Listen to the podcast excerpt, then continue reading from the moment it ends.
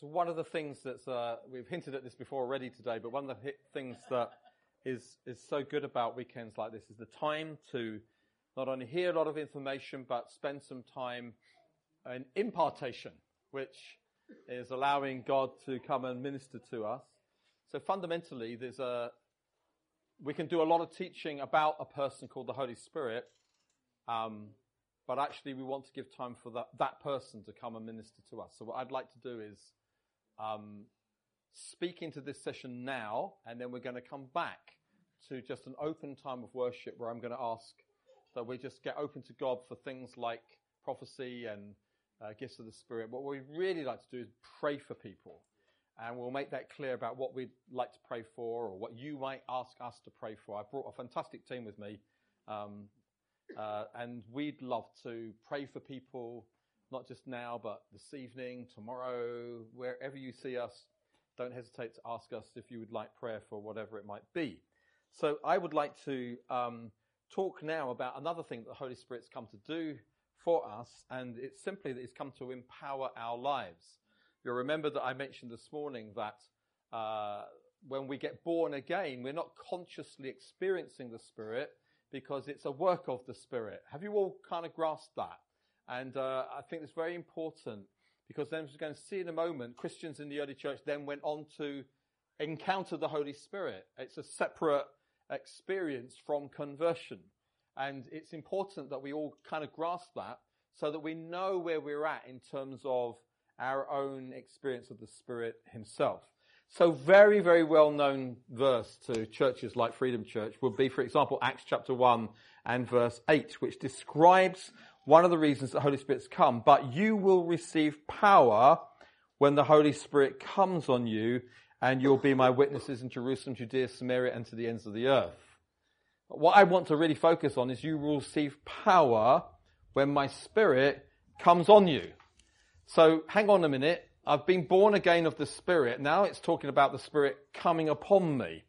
And, and not to cause me to be born again, but to cause me to have power to live the Christian life. It's fundamental that we grasp this. And the reason it's fundamental, we live in an age where across the globe, men and women have been discovering the Holy Spirit. So when I was first born again, uh, some of us uh, just over tea this afternoon were discovering we were in the same meetings in 1977. And it's a long time ago. We didn't know one another obviously then, and I obviously looked a lot younger than the people that I was talking to. But the reality is, um, you know, you suddenly think, my goodness, we've been around for a long time. Over the last four or five decades, there's been a remarkable move of God throughout the world, and it's not bypassed Europe and the United Kingdom. And the fundamental uh, uh, issue at stake is verses like this. So I was raised in a, in a background where when you became a Christian, that's it, you got everything. So no one ever thought about asking for power or asking for the Holy Spirit to come. And so what I'm sharing with you this afternoon is something in the heart of God for us. It's a direct connection with the coming of the Holy Spirit upon us and the power that we need in our lives. So it would be not unusual for you to say, where's the power in my life? I feel robbed. I feel I have no power. It would be very consistent of you if you read the book of Acts to ask the question, yeah, but in Western society, where are the miracles? That's a good question. Where are the miracles? Where is the power? Why does the church lack power in the United Kingdom? Why don't we seem to be making uh, advances? Why do we seem to be always with our backs to the wall? About to give up and raise the white flag and hope Jesus comes back again. It's kind of like the mentality is a bit like that in this country. So to ask, but you know, when I read your word, Lord, and I hear stories around the world of China and Africa, how come there's power, but we don't have it? I think the answer to that question is all to do with this person, the Holy Spirit. I don't think power is I, something. I think it's all wrapped up in this person. When you receive the Spirit, this person we're looking at this morning, the Holy Spirit, then you will have power. So here's the answer. To those of us who lack power, the answer is a relationship with the person who can give power. It's not a, an experience of power. If it was an experience of power, we'd just get you all in a long row, we'd just lay hands on you. Power, power, power, power, power. It's in reality is you don't get it like that because you grow in your, your relationship with a person called the Holy Spirit, and then you become empowered to live the Christian life. Uh, you, some of you are looking blank. I'm going to say it again. I love to repeat things until I think people have got it. It's like the church. The more the church is filled with this person, a spirit filled people, then the more evidence of power there will be amongst us. It's not even sermons on power that are going to do it. It's a person. And if I walk hand in hand with this person tomorrow, the next day, the next day, and increase in my relationship with him, I will know the power of God in my life to live the Christian life. It's the power to live the Christian life. It's the power to overcome issues in my life. It's the power to be a witness. It's a power to do the works of Jesus. I actually think the power of God has got to do with two things, and we'll look at this in a moment.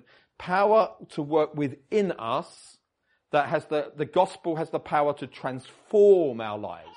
So it's wonderful the gospel saves us from our sins, but that's only the beginning of the story. The rest of the story is that he wants to make you more and more like Jesus. The rest of the story is he wants to work a powerful work in your life, the gospel transforming every part of your life, even the way that you think. That, the Holy Spirit is the one who will make that happen. This is why the Bible says, be filled with the Spirit. Keep on being filled with the Spirit. Walk in the Spirit. Live by the Spirit. Be being filled with the Spirit. Be empowered with the Spirit. Constantly being reminded that He is the answer to an internal work within us. And then, of course, powers not only worked internally, but externally. So the things that Jesus did, you were able to do. You can lay hands on the sick and see them recover, cast out demons, even raise the dead, move in power and signs and wonders, believing that the name of Jesus will be wonderfully glorified. And when you look at the Acts of the Apostles, as we're doing in a moment, what you discover is every believer who's been born of the Spirit is then baptized in the Holy Spirit, not to save them, but to give them power. Let me repeat that because these are not my thoughts, this is the Word of God. When you study the Word of God, every born again Christian, every believer, seems to then have an encounter with the Holy Spirit to give them power to live the Christian life. Why are we any different? Don't we need this person to give us power as well? Don't we need to be baptized in the Holy Spirit? So account after account is given of people saved who were then filled with the Spirit. And from the day of Pentecost onwards, the early church clearly knew this power coming upon them. Baptism, baptism means to be drenched in, to be clothed in, to be overwhelmed by It's the need of our lives today as well. So what I'd like to do just to kick off with, and we're talking about the Holy Spirit and power, is just to spend a few moments looking at the baptism in the Holy Spirit from a very biblical point of view. And there's two things. It's not going to get complicated, okay? And I know a lot of you have heard a lot of these things before, but there are two things I'm going to look at in terms of baptism in the Holy Spirit. First of all, the promise to all believers. The promise, if you're a believer here today, you have to understand that the promise is for you. And the second thing we'll look at is the Acts. The book of Acts is an account to show us that this is normal Christianity. I think we're the ones that are not living normal Christianity. So if you, if you look at everything in the Bible is we've got it all together and they're a bit weird, a bit over the top, a bit radical, I want to turn that on its head and say we're the ones that are a bit weird and strange because of the lack of power and the lack of that which is radical in our lives. What I'm seeing here is, is, is normal Christianity.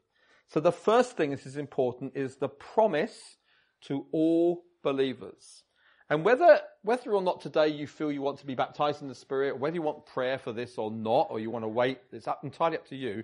What I'm concerned this afternoon is you as an individual get convinced that this promise of the Holy Spirit is absolutely for you.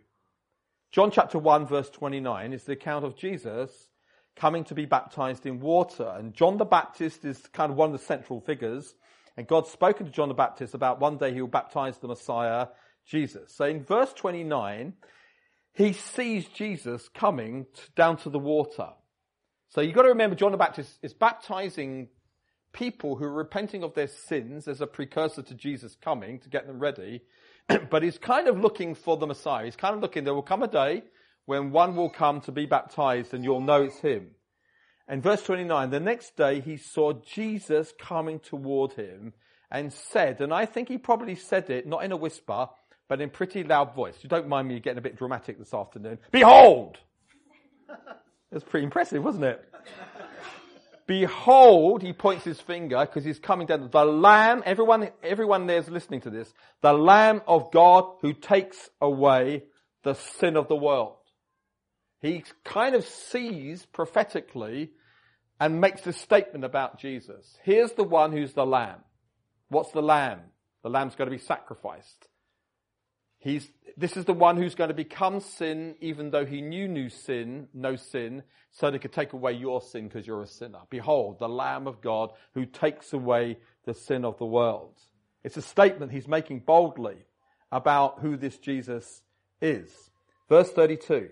And John bore witness, I saw the Spirit descend from heaven like a dove, and it remained on him. We made that point earlier today.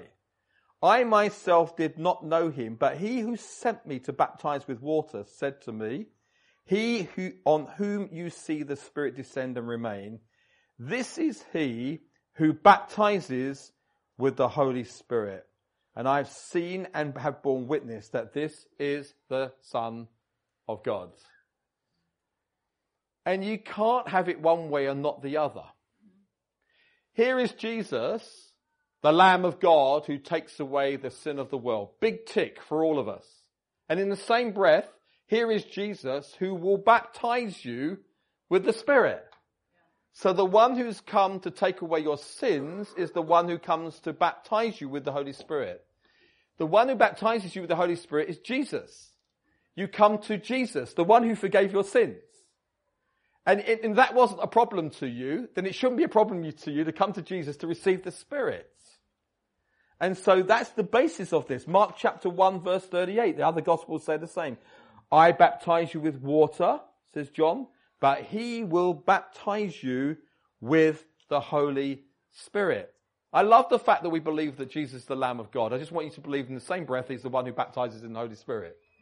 You can't have your cake and eat it. You've got to have one and the other. Both of them go together, okay?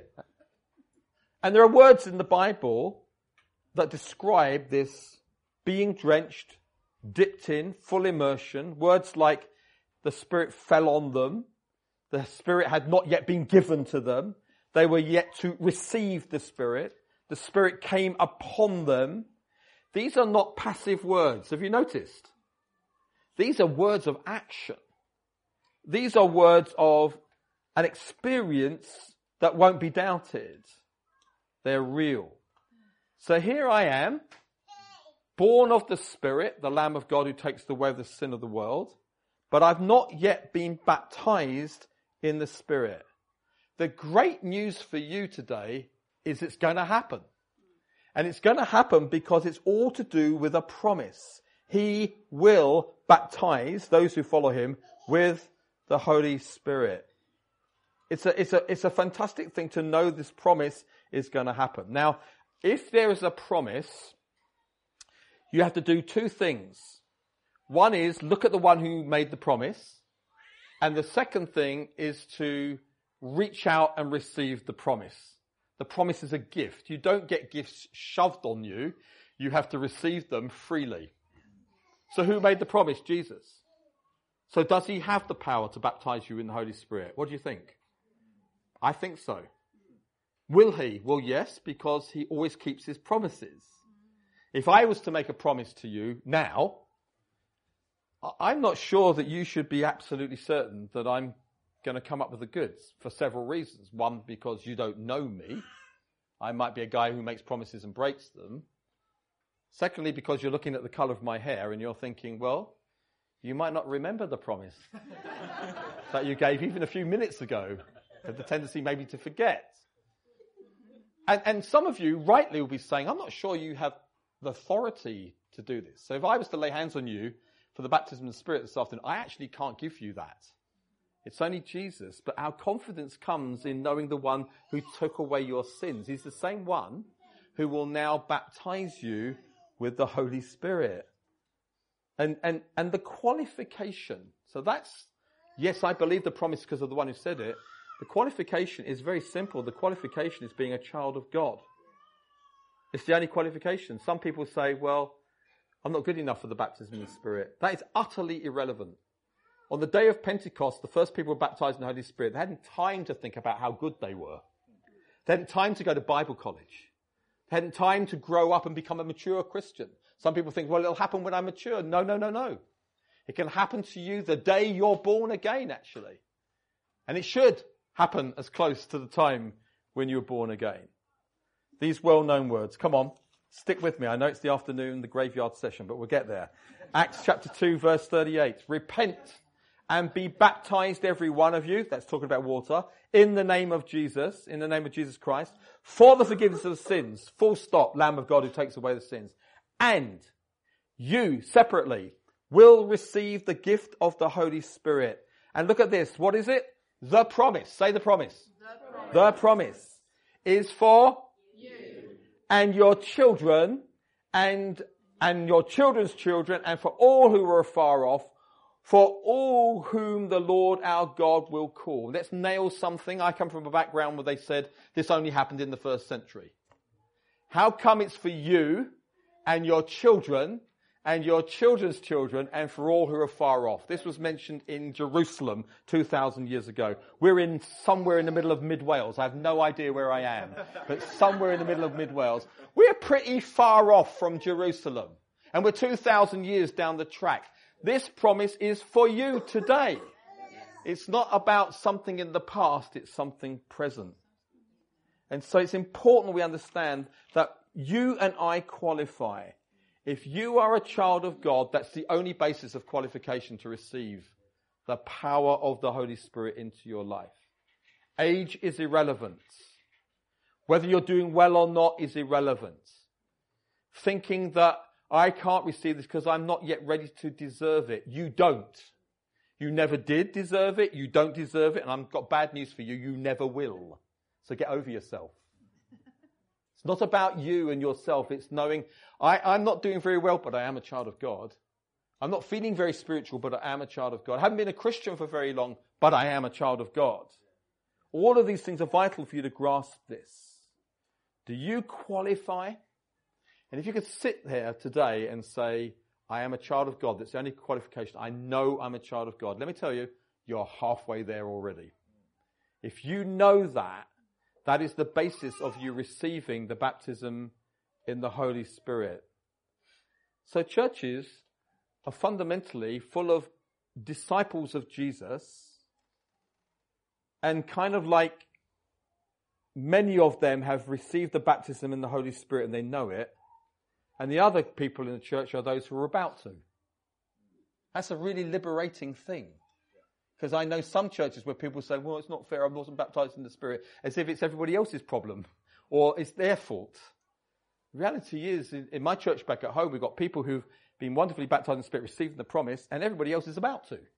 And I just try to encourage people. Say, well, I got prayed for before and nothing happened. Well, the promise is still the same. You're still a child of God. Come back again. Keep on believing the promise.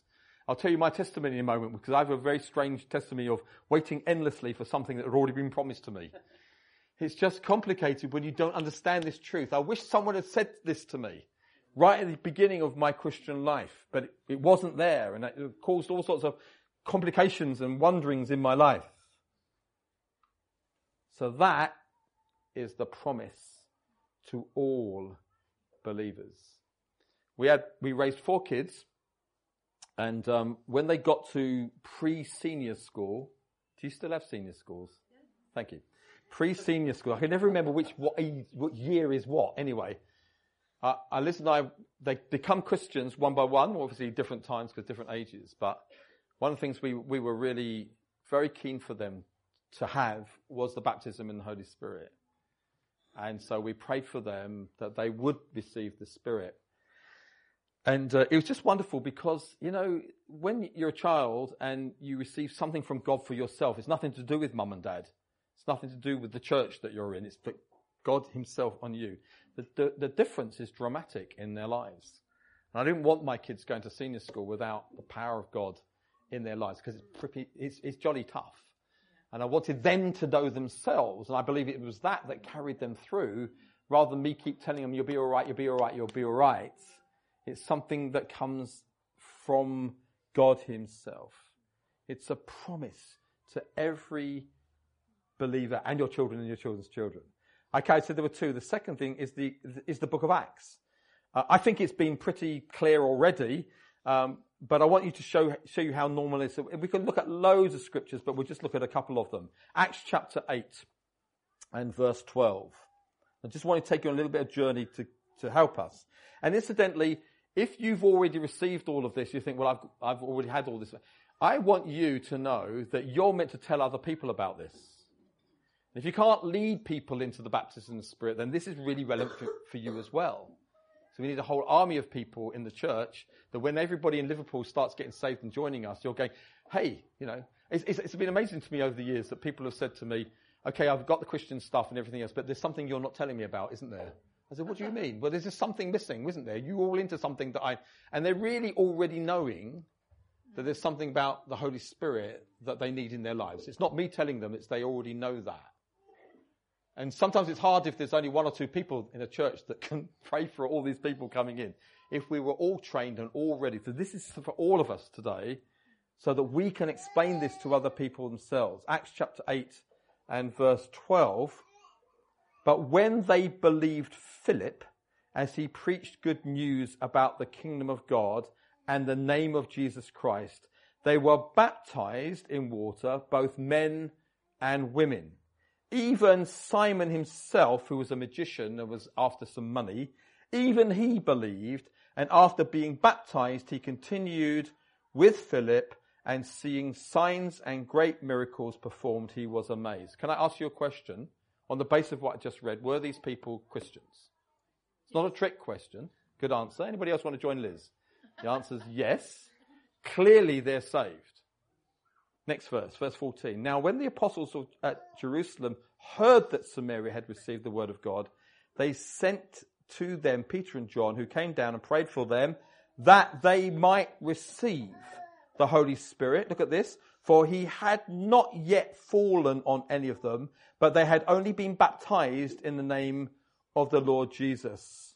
And so we see this clear distinction. Remember I said this morning that you get born again but not consciously experiencing the Spirit because it's about Jesus and about becoming a Christian. And these people had exactly that experience, but then guys came along and prayed for them that they might receive the Holy Spirit, not for conversion, but for power to live their Christian life. I'm using this as an example. If you want to do some more reading on this, just go through the whole of the book of Acts and you'll find that this is a pattern over and over and over and over again. If people have been baptized in water but hadn't yet received the Spirit, the first thing they did was they prayed for them. The Holy Spirit sometimes falls on people before we get to water baptism. As soon as the Spirit's fallen upon them, they order them to get baptized. Wouldn't that be great to be able to do that? You three elders, you can, you should start getting into this. You know, as people in my church are not yet baptized, and I'm, I think some of you would be, in a very English kind of way, advised that it might be appropriate at some time in your life that when you felt ready and Granny was happy, that you might like to consider being someone who's baptized. Not wanting to offend anybody. Do what they did in scripture? They ordered them to be baptized. Because it was kind of like the understanding was salvation, water baptism, baptism in spirit. If there's any one of those things missing, they wouldn't let them get into something else until they got all of this into their lives because it was so wonderfully fundamental. Verse 13 tells us that there was this guy who even Simon wanted to kind of pay money for the things that he was saw, seeing. It's just quite kind of scary. It says in verse 17, they laid hands on them and received the Spirit. When Simon saw that the Spirit was given through the laying of the apostles' hands, he offered them money.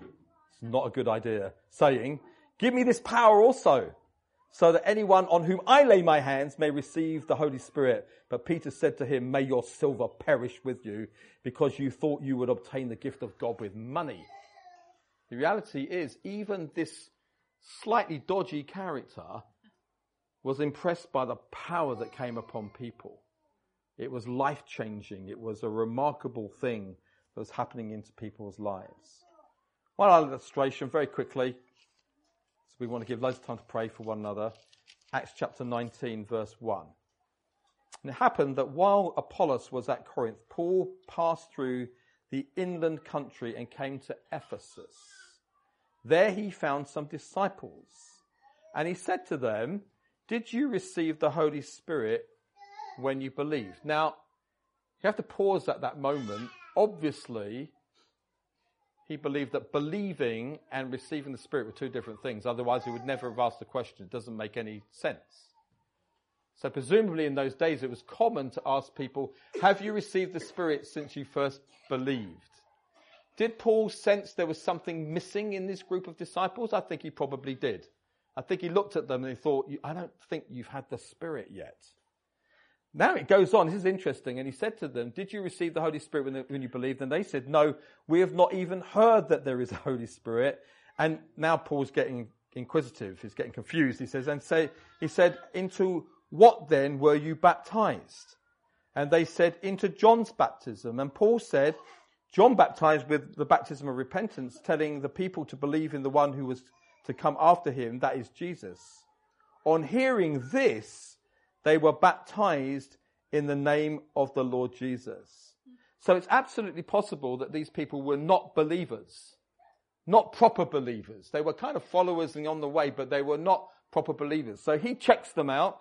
he, he, he preaches the gospel to them.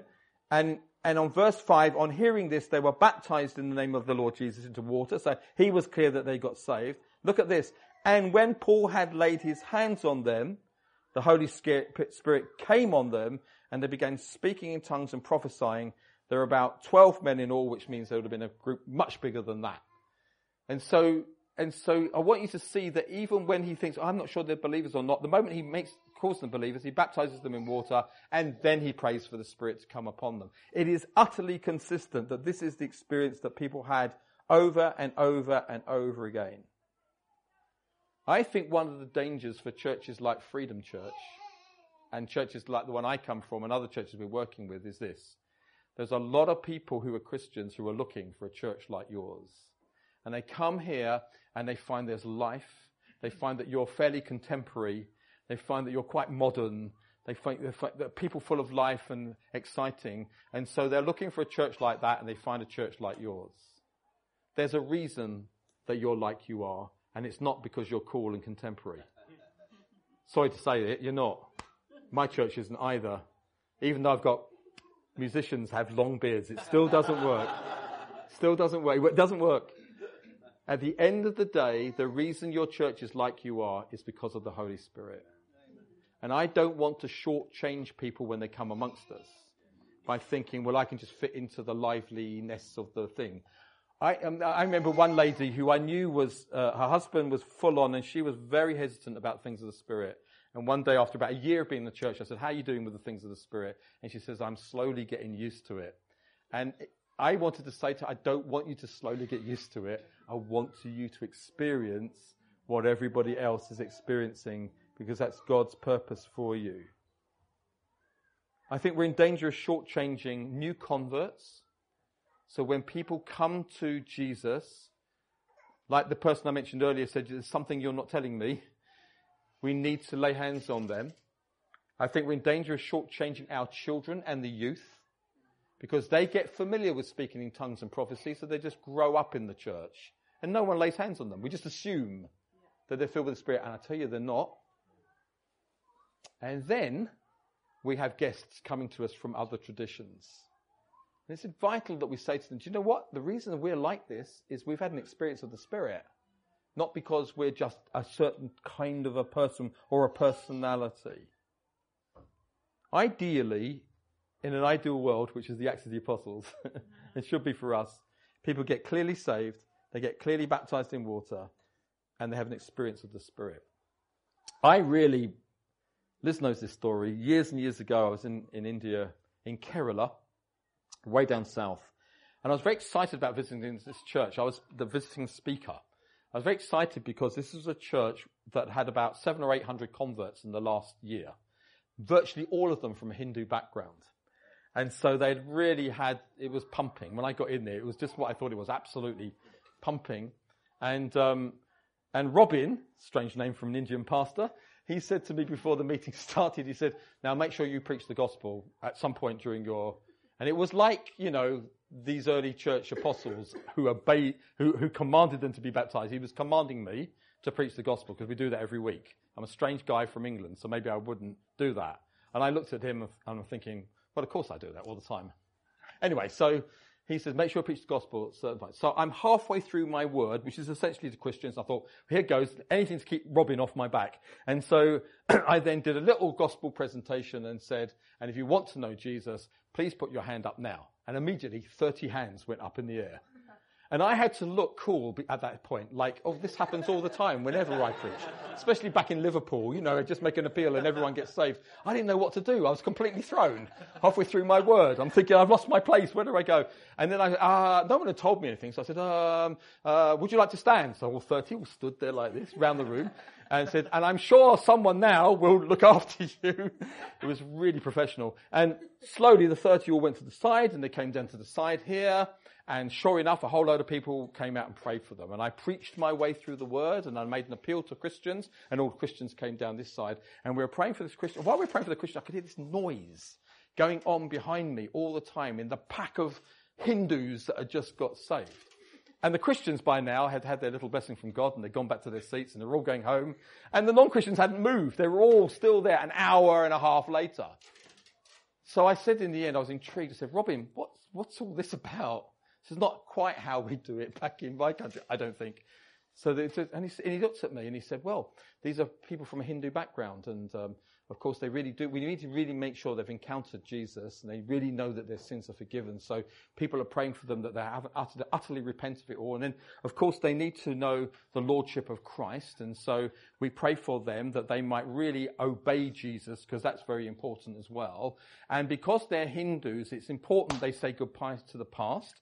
So we, make, we, we order them to be baptized the following Sunday because that's important too. And then they said because they're from a Hindu background, they have a lot of demons that are at work in their lives and a lot of, of, of demonic activity. So the noise you were hearing was us casting out demons. It's kind of like, David, this is how you do it. And we're casting out demons and uh, we can't send them back to their Hindu village unless they've been really set free from these, the, the, the demonic. And of course we need them to go back in power so then we lay hands on them that they might receive the Holy Spirit before they leave the meeting. And all the time he's got a look on his face while he's looking at me and thinking, is there any other way to lead people to Jesus? And I'm looking at him thinking, well, wow, I'm, I'm not sure we do it quite like this. But the impact upon me was massive for this one reason. When I came back to the UK, the danger for me was thinking it's India.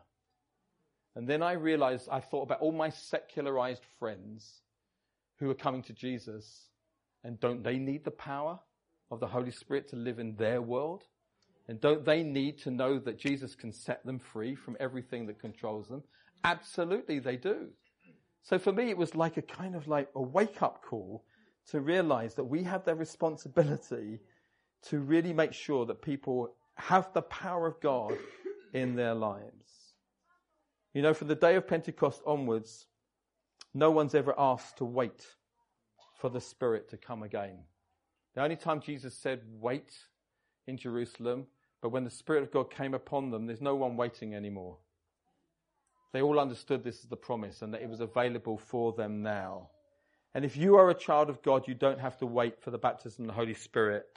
It's available to you. It's God's gift to you. My experience and Liz's experiences are quite different. I I kind of, I knew it was a promise from God, but I just got it wrong. I, I just thought that I had to wait and I waited and I got prayed for and nothing happened. I got prayed for again and nothing happened. I would be in my bedroom. This went on for month after month. Lord, you promised, you promised, you promised. Where, where, where? And I think I was trying to think some magical formula or something angelic was going to happen or something. And I just waited and waited. And all the time I was waiting, it was a time of a real move of the Spirit in our Baptist church as it was at the time. And we had a massive young people's group, and one by one, all my friends were being baptized in the Holy Spirit. And every Sunday we'd come back, have you heard John's been baptized in the Spirit? And they would say that to me, and through gritted teeth I'd say, isn't that wonderful?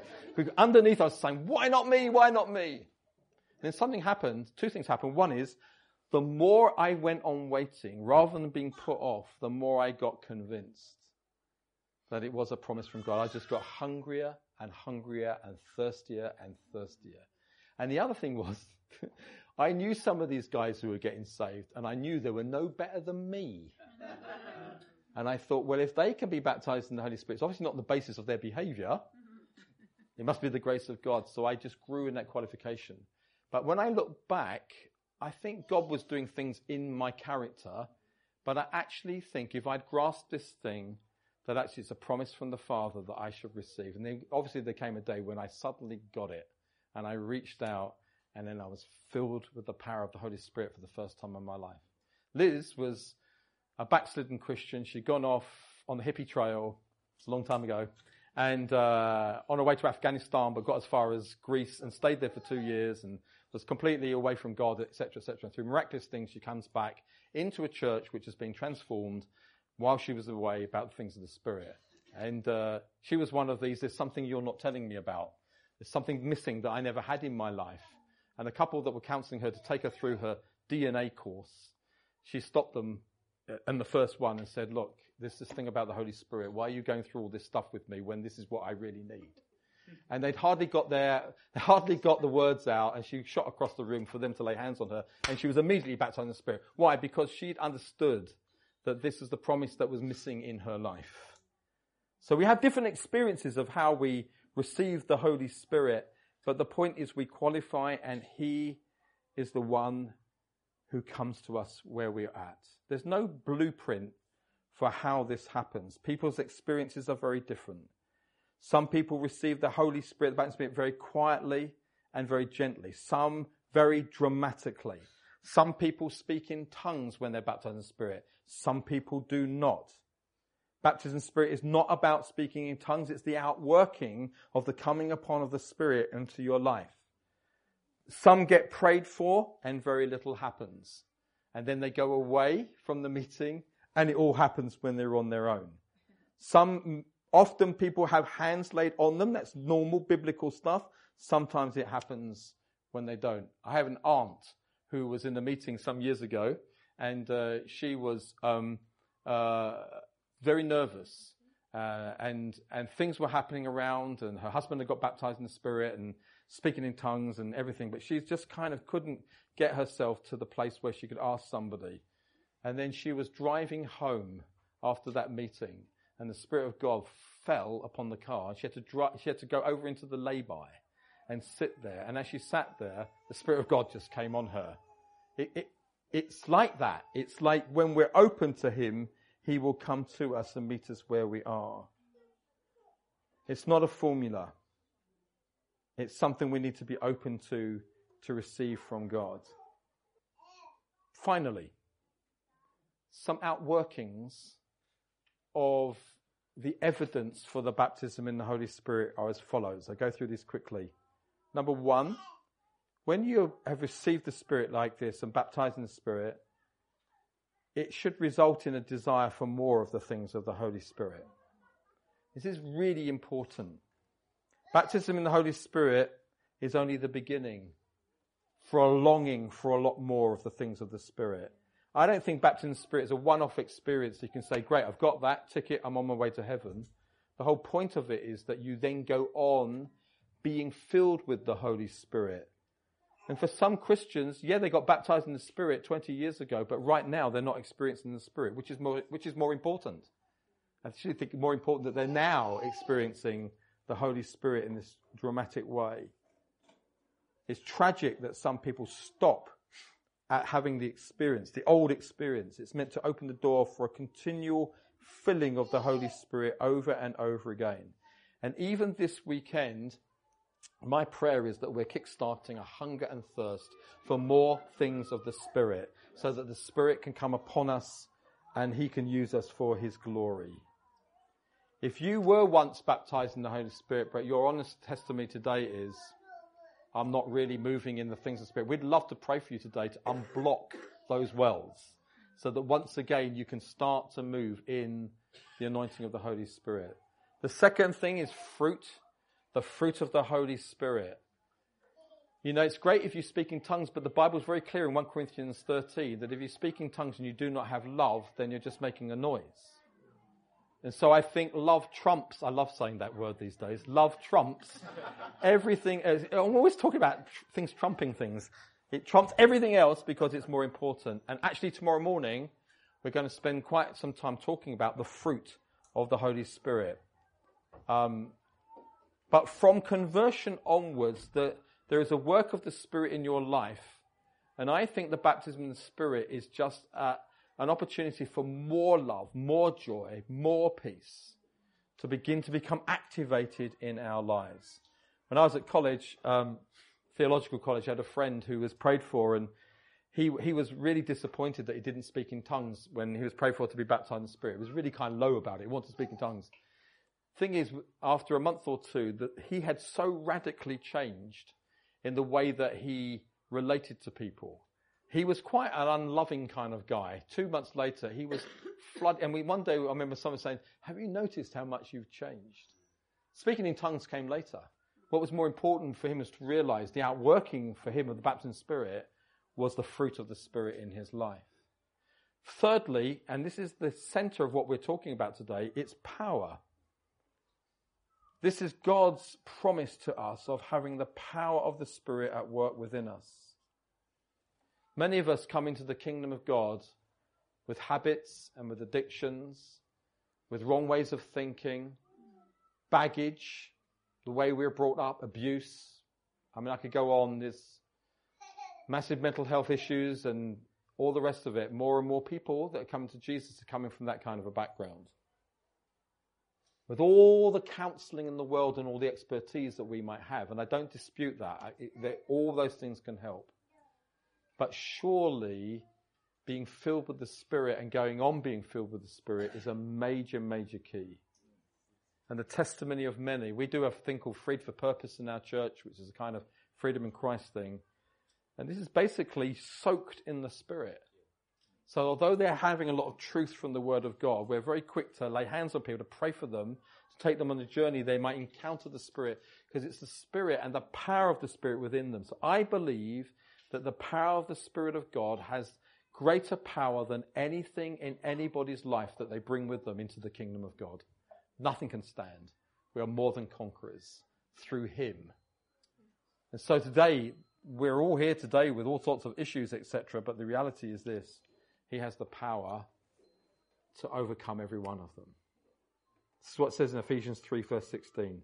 I pray that out of His glorious riches, He may strengthen you with power through His Spirit in your inner being, internally within you. We need the power of the Spirit as well, not only internally, but externally. We need the power of the Holy Spirit to move. Well, something like Isaiah 61. The Spirit of the Sovereign Lord is upon me to heal the brokenhearted, set the captives free, sight to the blinds. It's just gospel to the poor. All of this is outward demonstrations of the power of the Spirit. And this was the Spirit that Jesus, this was the text that Jesus read at the beginning of his ministry. And this is the Spirit that's now upon us, so that we today can say, The Spirit of the Sovereign Lord is upon us to heal the brokenhearted and to set the captives free. And it comes rooted in the person of the Holy Spirit. Paul said to Timothy, You did not receive a spirit of timidity, but of power, love, and self control. It's kind of like those people here today who are shy and timid, you absolutely qualify for all of this. Do you know why? Because when it happens, we all know it wasn't you. I'm amazed at some people who do extraordinary things for God, and yet I know them, their personalities. It's not a personality thing. There's some of us who are loud and going for it kind of people. it's kind of sometimes hard to see God in lives like that because we're all bravado. We all need the power of the Spirit internally and externally. Fourthly, evidence for the, the baptism Spirit is freedom. I guess this is a very generalized comment I'm going to make. The background I came from, if you had come to my church in those days, there wasn't a lot of freedom, especially in worship. I remember the first person that ever put their hand up in the last verse of And Can It Be on a Sunday night. It's the most radical thing that ever, ever happened. In that church I was a part of, people started to clap in meetings. And we went to a church meeting, and clapping in meetings got outvoted by those who didn't like it. This is the church of Jesus that's going to take the world, but we won't have clapping in our meetings. now, you're laughing because you think, well, this is absolutely crazy, but those were some of the battles that we fought so that you can clap your heart out in the meetings right now. We were there. It was tough stuff. But when individuals and churches got filled with the Holy Spirit, the freedom, the liberty, the joy, the expression was tangible. Again, we might have become over familiar with this, but the more Holy Spirit, the more freedom. And that is expressed often in our worship. It's not putting on a face and pretending you're happy when you're not. We don't want to be that kind of church. We've got to be real and honest. But, but when the Spirit comes, you know, the Bible says when the Spirit of the Lord, where the Spirit of the Lord is, there is freedom. There is liberty. And surely that is important. So when you name something, beware. What's the name of your church? That's a ridiculous name for you to have. You've now got to live up to it. Every time I come, I'm looking for Freedom Church. Every time visitors come, you've gone and called your name Freedom Church. Well done, because that is a wonderful expression, but you have to live up to your reputation. There's no point being Freedom Church and then I come in and it's all kind of. Mm-hmm. I love names. I love the name New Ground, but there are moments when I dread that we named ourselves New Ground. Because unless we have new ground, we can't say anything. It's got to be new plants, new nations, new ground, taking new ground. You've got Freedom Church. Finally, and we'll touch perhaps about on this a bit more tomorrow as well. It opens the door to charismatic life. Fruit is vital. Absolutely. Character is important when the Spirit of God comes upon you. But it also means there's an igniting of the gifts of the Holy Spirit for today. 1 Corinthians 12, 1 Corinthians 14, loads of teaching about when we come together, one has this, one has that, it talks about speaking in tongues and prophecy, etc., etc., etc. These are all normal expressions that come from the baptism in the Holy Spirit, which causes us to be open before Him. And the gifts of the Spirit are wonderful. They're absolutely essential for any church that wants to grow in God and know His purposes. And I believe that the baptism Spirit is opening the door for you. Liz and I were at a church called Everyday Church uh, last Sunday, and um, they put on an afternoon ser- seminar grandly called a prophetic workshop. Liz and I had no idea.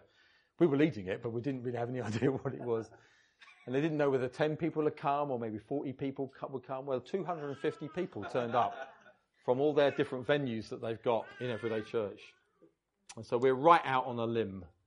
But the thing that I felt confident about was these were people who I knew who had been baptized in the Holy Spirit, but many of them had not yet begun to move in the gifts of the Spirit for all sorts of reasons. So we try to take them on a journey to prophesy for the first time and to have people prophesy over them for the first time. And it was wonderful. It was absolutely wonderful. Almost everybody in the room seemed to either be prophesying for the first time or receiving prophecy from other people. That's not weird.